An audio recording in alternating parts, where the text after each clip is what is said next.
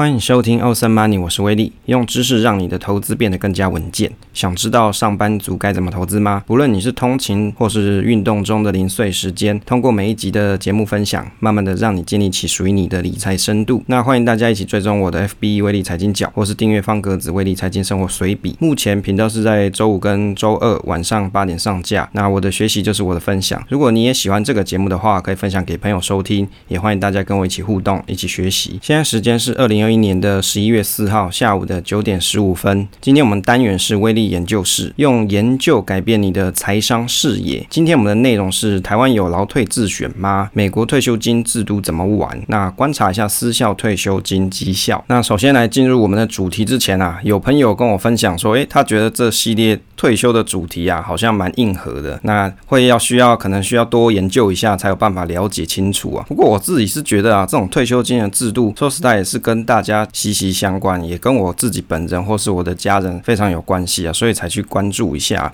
那目前我们这个退休的系列啊，大概是进行到了第五集啊，今天是第五个集数。那如果你对之前的有兴趣的话，那你可以回去回听一下，在我们下方的 show note 啊，有放这个节目的目录。那我有去整理啊，而且在每个标题的后面有附上收听的连接，当然这个是相当的这个短连接。如果你想要去回听的话，看一下目录可能会比较快，因为我知道像我们这些 podcast app 上面。其实它能够显示的字数啊，或者是你可以看的范围很少，你可能要一直滚滚这个滑鼠，你才有办法。呃，应该不是讲滑鼠啊，就是你的手要一直滑嘛，你才可以往下面滑，不是很好找。那这个退休系列呢，大概五集，我有用橘色的颜色把它 highlight 起来，所以你再去找的时候啊，就会比较好去知道说哪一集可以收听。那你可以用电脑收听，或者是你用 SoundOn 的 app 去听也是可以的。好，那我们今天这个题目是台湾有劳退自选吗？美国退休金制度怎么玩呢、啊？那观察一下私校退休金的绩效，这个副标题我是取作“劳退自选平台跟基富通的由来”啦。那大概会有一些这些内容。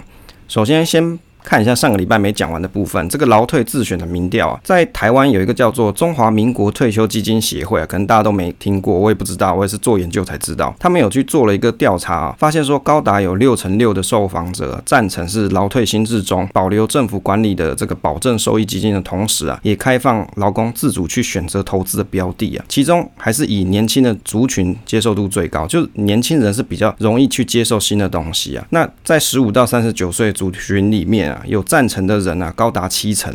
而且这个赞成的比率很有趣哦，它是随着年龄增长而下降，所以啊，其实你就可以发现说，这个劳工自主投资其实对年轻人来说是比较有吸引力的。那老年人的这个比例啊，在台湾是越来越多嘛，那也也就是说，如果用现在年金制度要做到永续啊，不然你就是得要提高保费嘛，不然就是要降低给付这个退休金的额度，或是要大家延后退休，这些成本都是人民在负担。那我觉得这个文文章里面，就是在这个退休协会里面，他有篇文章有提到说，其实政府有一件很重要的事情可以做，就是去改善退休基金的绩效效益啊。如果提升投资的效益，它也可以让整个年金的改革成本变少。那目前这个劳工自选平台，它会变成是有效弥补目前劳工退休金制度不足的一个困境啊，就是可以去解决这件事的一个方法。我的心得是，劳退对于很多人来说啊，是很重要的退休生活的资金来源。本来就高收入的人啊，其实对他们来说，退休也是生活无余啊。这一块的重点其实在于保障，不管是你是高收入或是低收入的劳工，都有退休的时候一个生活资金的保障。就我的心得来看啊，对于政府来说，劳工退休金这一块似乎变成一个烫手山芋啊。为什么？因为亏钱也有人骂嘛，那赚钱好像也没有什么人去称赞政府好棒棒。尤其可想而知，未来这个人口老化，会缴退休金的人慢慢变少。当人口少到一个地步的时候，由政府去统筹经办退休金也会比较困难一些啊。因为缴钱的人变少嘛，这个相关的成本就会变高。如果可以让劳退自选的方案成型，代表说民众有自己判断的能力，就是判断投资金的能力，就是你你的投资金，你到底要怎么去去投资？你是自己有一些基本的。投资能力的未来啊，不管说赚钱跟赔钱啊，都是属于民众自己的投资行为。那政府它也可以减少花费在监督劳退金的工作上面。就我认为啊，其实基金不管是民营的或是政府自己，要不然就是委外经营的这些经理人啊，其实都有可能会出现弊端的问题。也就是说，即使买一般基金公司或是投信公司发行的基金，也有可能有弊端。但是这个就是除了金管会的监督外，还多了。民众自选的机制，让人民自己可以去选择过去操守良好的基金公司来做投资。如果弊案多的话，自然民众也会转移退休这个退休金到其他的标的上面嘛。那如果说政府可以这样做的话，不但可以节省自己管理劳动基金的成本，也省去了。劳动部监督的机制，即使未来出了弊端，也不是只去怪这个劳动部啊。毕竟民众有自己选择的一个权利，因为可以自选，就代表说有市场的机制，让经营完善的公司可以获得更多市场的投资人的青睐。也许这个内扣成本可以降更低啊。就我认为来看啊，其实劳退自选应该是要开放，例如说像是指数投资基金啊，给民众自己去选择跟搭配，这样就不用都买基金公司的产品嘛，让市场的机制更加的多元性。那指数型基金如如果说有开放这种依据市值型加权来投资的话，那少了基金经理人的上下其手啊，我想对于大多的劳工来说会觉得更加的公平跟合理啊。凭什么？诶，他们内线交易上下其手，那我们这些广大劳工只是用税金来弥补被亏损的基金部分啊。这个是我的一个小小心得啊。接着来谈一下劳退自选平台与基富通啊。我们讨论很多劳退自选的内容，其中这个劳退自选平台目前政府还没有定案。金管会他在二零二零年年初的时候，打算带头先推行实验性质的劳退自选平台，但是因为劳动部极力反对嘛，那最后只能先试办鼓励民众定期定额投资的这种投资平台啊，也就是基富通平台，由金管会跟集保还有柜买中心啊，一还有一些基金业者共同出资成立这个基金平台，就叫基富通，然后开始试试行运作。参考一下这个基富通官网的介绍啊，基富通它是。集中保管结算所跟柜买中心一起作为创始股东，然后结合了三十四家国内外的资产管理公司所成立的。那它是在二零一五年的时候，由政府他们来出资新台币二点一亿元筹设公司啊，在二零一六年完成第一次增资，然后呢，它增资的目的当然是希望说让股东多元化，还有结合一些就是业者他的专业的能力啊，就吸收这些业者啊，因为这些业者如果他本身愿意来参股的话，那他相关的专业跟实力也有机会融合到基富通来了，所以呢，一共有三十四家。这些投信投顾的业者入股，在二零一七年的时候完成第二次增资。那投信投顾业者占比大概是三十八 percent 左右。这个董事长啊，林明修啊，他同时也是台湾集中保管结算所董事长啊，就是集保所啦。这个董事长他表示说，我们将努力不懈为客户的实质利益跟使用者的良好体验啊，还有合作伙伴核心事业发展创造多赢局面啊。反正讲的漏漏等，就说他会很努力的帮大家赚赚钱啊。然后呢，让投资人有机会可以去选择合适的这种金融产品呢。其实我的心得是说，从这个基富通的股东组成，你就可以看得出来啊，董事长他还是这个政府的集保所的老板嘛，这个就代表说官方色彩浓厚。因此，在这个平台上面选购基金，可能会有手续费的优惠的可能性啊。因为政府想要去推自选实验平台，当然是想要先养成。这个民众啊，大家自己可以定期定额的好习惯呢。在二零一九年的时候啊，基富通它有推出了好想退的方案，主要是由安联、国泰、群益这三家投信各发行三档退休金级别的基金，一共九档，然后提供参与投资的人，你可以去选择，看你要选哪一个当做你的退休规划，也算是退休自选平台的前置实验啦。接着来研究一下美国退休金制度啊，他们是怎么玩的啊？参考这个中华民国证券投信公会，他们有一份报告有介绍。当然，这个报告它是有一点时间的，我不晓得最新的是不是这样。那不过我觉得还是有一些参考价值。这个美国政府他们面对人口老化的准备方式，它大概有分成三层的。第一层是国家安全法退休金啊，这个东西是主要是员工跟雇主一起负担退休金的提拨。那政府要干嘛？他们出一些行政费用嘛。那第二层是民间企业。的退休制度，就是各大企业用制度来吸引人才来上班。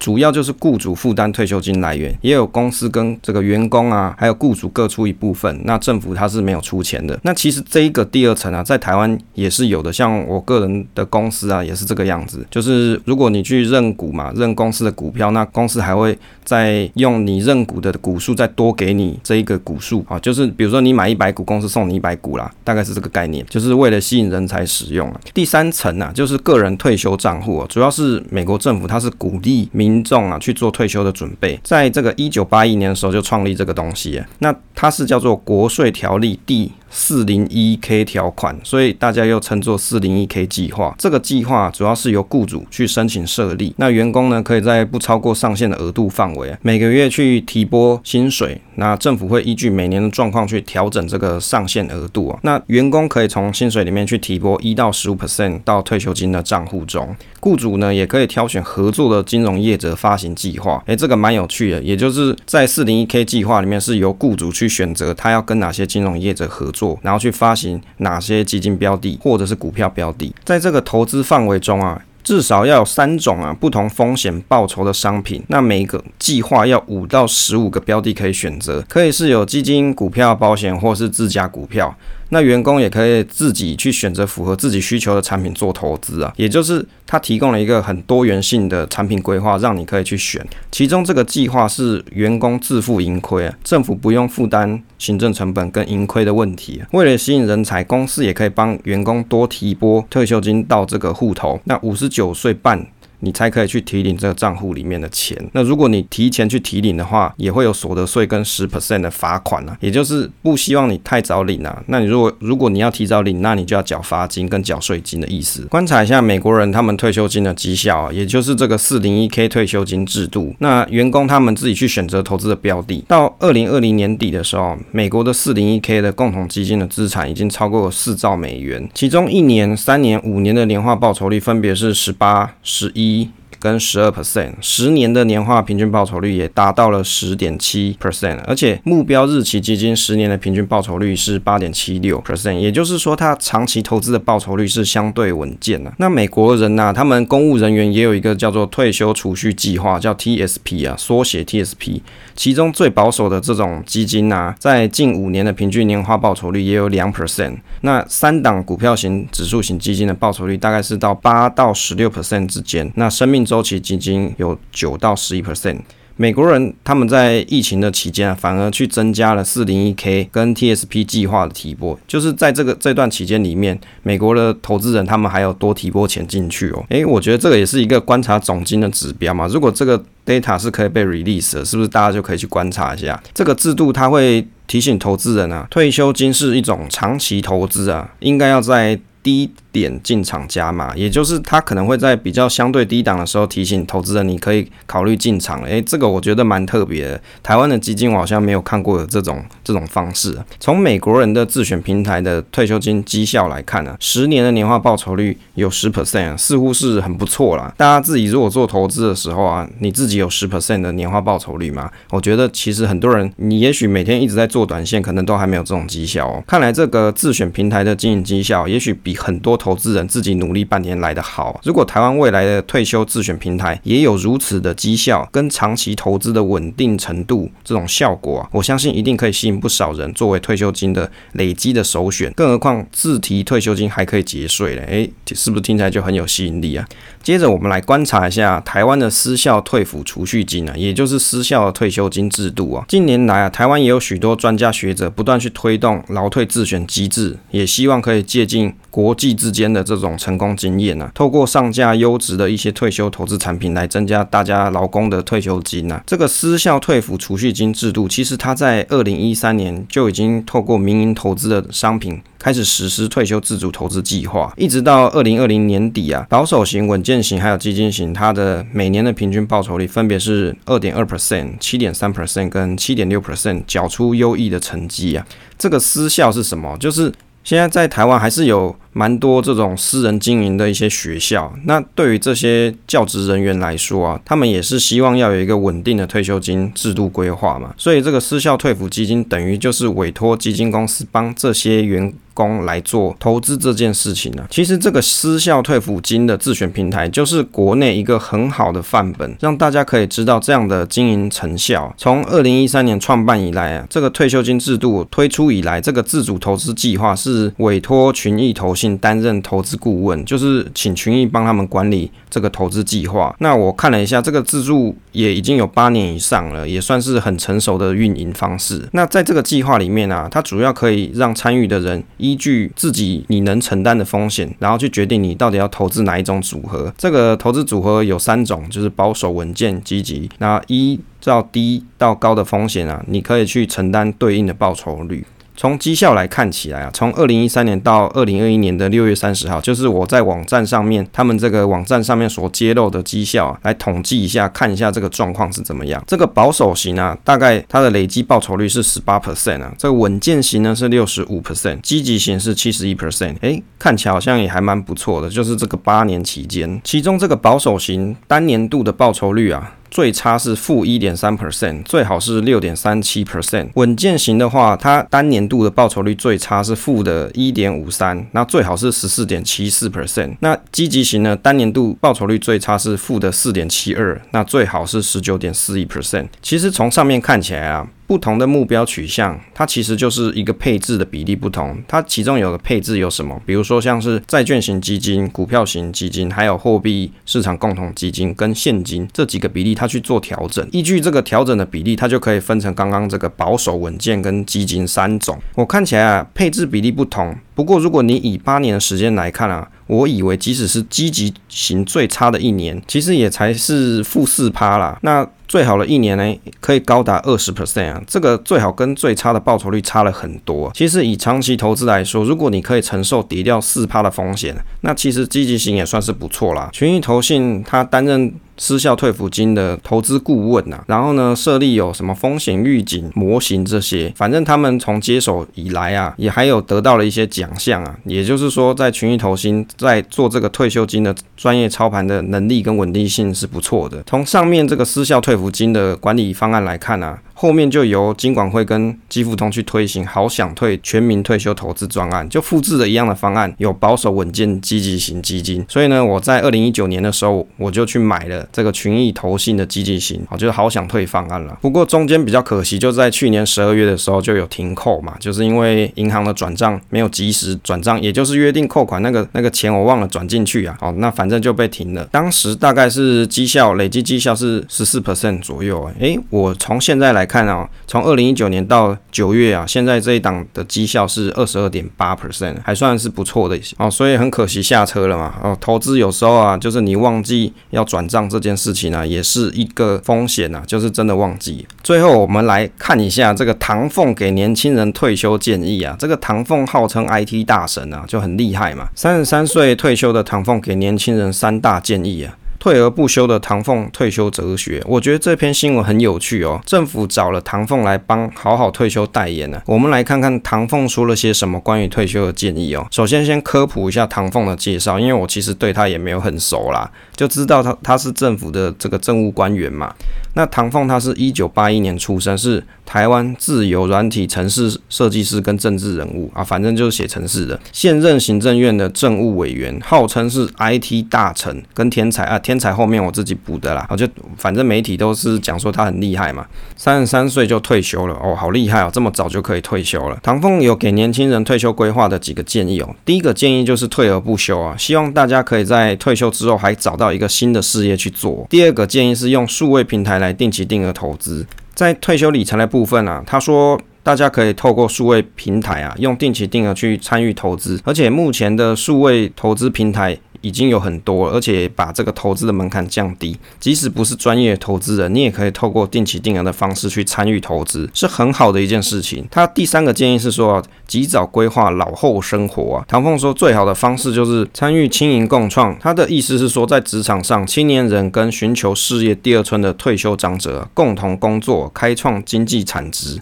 他认为，直接加入长辈的社群里，用自己的能力让他们老后生活变得更好。现在帮助社群，未来。社群也帮助你，就是你帮助海海也会帮你啦哈，相信海海也会帮你。我心得是说啊，我觉得他的建议很不错，不过退而不休要看每个人的想法。有的人啊，他赚了一辈子钱，就想退休的时候好好。休息嘛，不过我觉得退休后不赚钱不代表不能有第二事业。我之前去这个慈济医院啊，就有看到很多退休的阿嬷在当志工，在服务台给大家咨询，这也是很棒的事业啊！好，服务社会嘛，及早规划退休生活，这个是很重要。其实我觉得啊，规划不用等退休啦，首要的规划就是退休你要有钱，不然没事又没钱又没收入，啥都不用做了嘛。至于跟老人家一起共创产值，这点我是觉得蛮搞笑的。我看我公司一堆老人嘛，这应该。也算是跟老人家一起共创事业吧。但是上班要认真，不能开股友会哦。有些老人家他固定下午会在公司里面开股友会，我也不知道该说什么好。好，这一期呢，跟大家讨论了关于这个劳退自选啊，以及国外啊跟国内的一些经验啊。从这里面你就可以看得出来，哎，其实他们的经营绩效好像都还不错。如果说每年的绩效有个八 percent 到十 percent，我觉得啊，应该是也打赢了蛮多人。每天这个杀进杀出，哎，你的绩效这样算起来，你有没有赢这些退休金的制度啊？有没有赢过他们的绩效啊？如果你没有的话，哎，打不赢也可以考虑加入嘛，或者是你在你的投资的 portfolio 里面啊，加入一些些。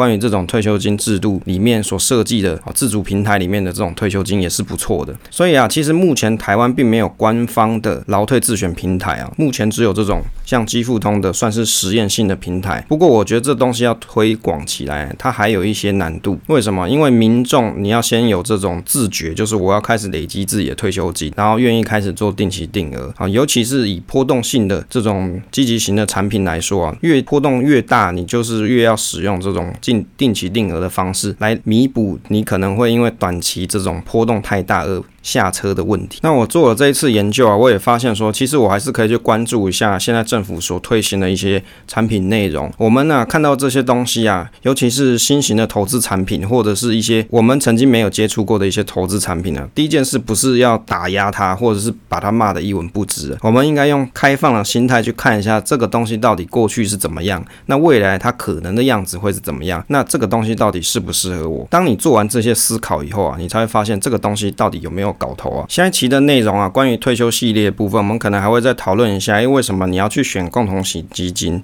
好，比如说这么多 ETF，这么多个股，你干嘛一定要去买共同型基金嘛？这从其中一定是有什么原因跟理由。那我们可以一起来继续探讨下去啊。节目结尾的部分呢，请大家可以分享节目给朋友收听，这样在 Apple Podcast 名次才会提升。你也可以关注威利财经角的 FB，那能够可以的话，可以到 Apple Podcast 上面留个言。谢谢大家收听这一期节目。希望对大家有所帮助，请订阅支持这个频道与留言。那分享总是单纯的快乐，期待下一次再见。